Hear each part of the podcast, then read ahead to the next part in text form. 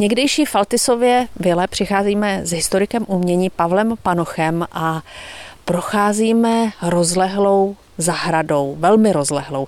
Člověk by ani neřekl, že se nachází uprostřed eh, města nedaleko Holické Sokolovny. Ten dům i zahrada působí jako naprosto eh, ztracený kout. To rozhodně. Možná mým vrstevníkům by to připomnělo ten pohádkový příběh Jiřího Trnky s tím kocourem v zahradě. Taková secesní melancholická atmosféra. My jsme přijeli do Holic a Holice jsou v obecném povědomí známé především díky doktoru Emilu Holubovi, eh, světoznámému cestovateli.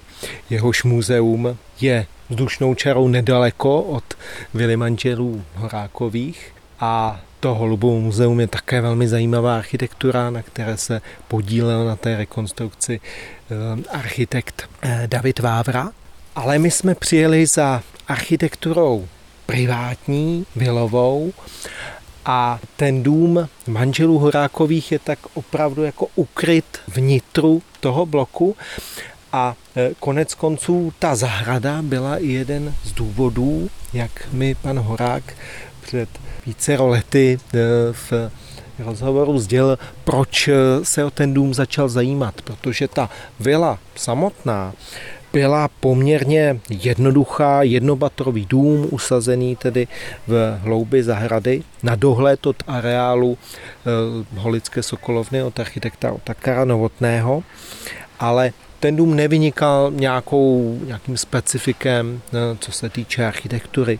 Jeho projektantem byl místní stavitel, inženýr eh, Flanderka, který ten dům navrhl na konci léta roku 1929 pro továrníka Josefa Faltise, jenž si pozemek v blízkosti své fabričky na exportní dámskou pletenou obuv pořídil od holické opatrovny.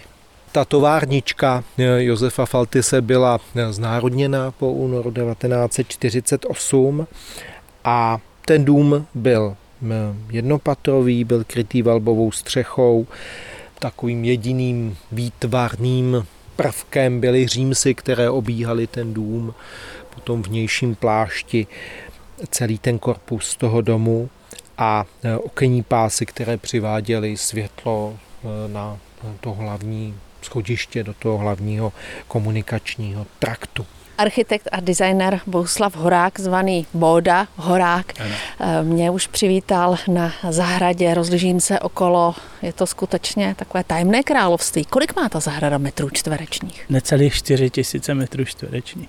Na to, že jsme v centru města, tak... tak, se, tak se to ani necítíme, že? Aha. Kolem dokola jsou zrostlé cipřiše, takže vy ani tu okolní zástavbu vlastně nevidíte. No vůbec ne. Ono totiž, když jsme kupovali tuhle parcelu, tak eh, jsem samozřejmě se díval kolem sebe a zjistil jsem, že samozřejmě z té severní strany tam se nedá stavět, z pravé strany se nedá stavět, z levé strany se také nedá stavět a před náma se taky nedá stavět. Takže to bylo docela určující hledisko na to, abychom se tady eh, usídlili. Tenhle ten dům vypadal totiž úplně jinak. Eh, protože nebyl vlastně minimálně takových 20 let, tady nikdo nebydlel a byla to poloruina. Teď už to zase dostává takovou trošku patinu, ale pořád to má ten charakter eh, tak, jak jsme si to navrhli a jak jsme to udělali. My jsme o tom mluvili s Pavlem Panochem. Eh, vy jste vlastně dostavoval to první patro. Spíš jsem ho trošku upravil, to znamená, tady v prvním patře byl byl balkon, tady nebyly eh, vlastně ty úzké okna a já jsem to jenom vlastně zopakoval. Nic Jste zvýšil nebyl. arkýř v podstatě. Ano, zvýšil jsem arkýř, ale změnil jsem, tam byla půda a já jsem si tam dělal ateliér a ten ateliér jsem eh, se snažil udělat co nejlíp, protože totiž nejdůležitější na domě v tomto případě byly okna. Jo, to byl velký boříšek, já jsem jezdil po Praze a nakonec jsem se inspiroval tady v Hradci Králové v muzeu Kotěrou.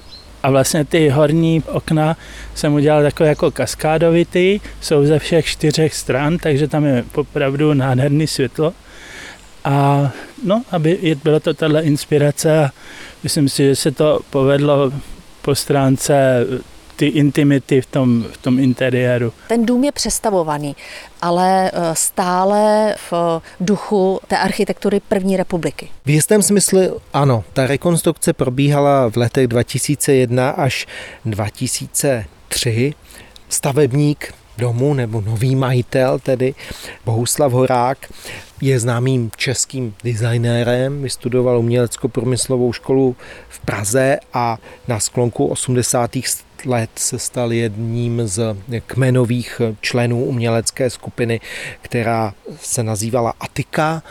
Byla činná eh, jako združení do roku 1992 a on sám se zaměřoval na především současné moderní návrhy bytových doplňků, to znamená nábytkové kusy typu pohovek, židlí, skříní, eh, knihoven, ale i lampy, zrcadla a hodně se nechal inspirovat organickým světem přírody a takovou tou metaforikou toho přírodního světa co bylo pro výtvarnou skupinu Atika, potažmo pro Bohuslava Horáka typické?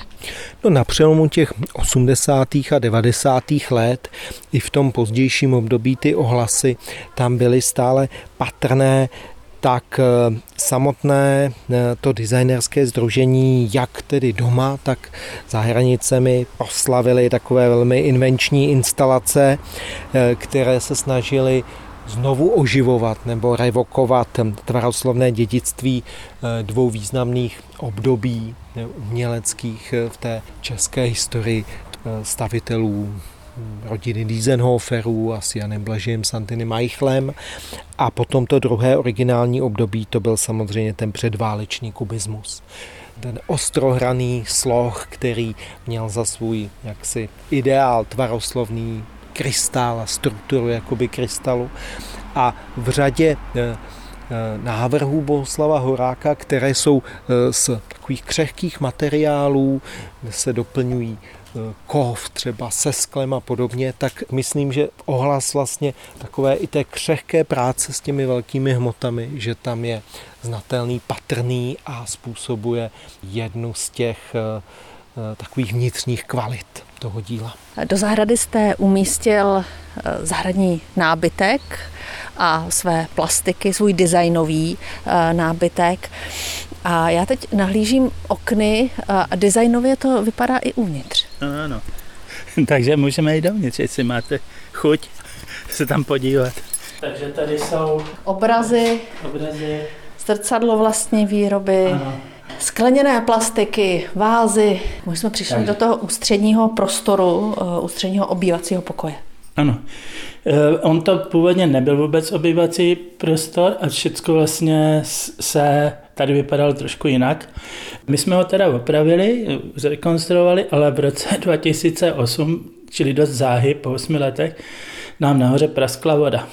Teklo spousty vody, posléze spadl strop prvním patře. Celý ten interiér je provedený ve světlých barvách, v bílé, ale já bych řekla, že takové nazelenalé bílé, protože tím, jak je vzrostlá zeleň okolo domu, tak to všechno vlastně vrhá takové příjemné zelené tóny i dovnitř. To je možná dneska, jindy to je úplně jinak, zase třeba když je sníh, tak se odráží to světlo a je to tady. Od začátku teda byl ten dům velice dobře koncipovaný, co se týče světla. Tady pořád je světlo celý den, takže to klobou dolů před eh, těmi návrháři, co to dělali přede mnou. Pane Horáku, je tady něco, co byste si nenavrhl sám? A samozřejmě, třeba tady ty šezlongy, to jsou normálně IKEA produkty, takže. Ale jinak samozřejmě hodně těch věcí je um, individuální výroby, protože um, já jsem se v tomhle případě snažil respektovat ten dům a je to vlastně takové jako, že není to retro, ale je to, je to vlastně jako soudobější návrh, ale retro. Jo, těžko se to definuje, jak to, jak to charakterizovat, takže... Po těch letech, jakého ducha byste přiškl tomu domu? No má to nostalgii zkrátka těch 20. 30. let. To tady pořád je. To genialoci prostě tady pořád je. To se nedá upřít. Opouštím někdejší Faltisovu vilu, kterou eh, zakoupili a zrekonstruovali eh, manželé Horákovi. Eh, já se ještě obrátím na historika umění Pavla Panocha. Ten dům se v podstatě v úvozovkách zrodil dvakrát. Co říkáte té podobě současné? To je přiléhavá metafora.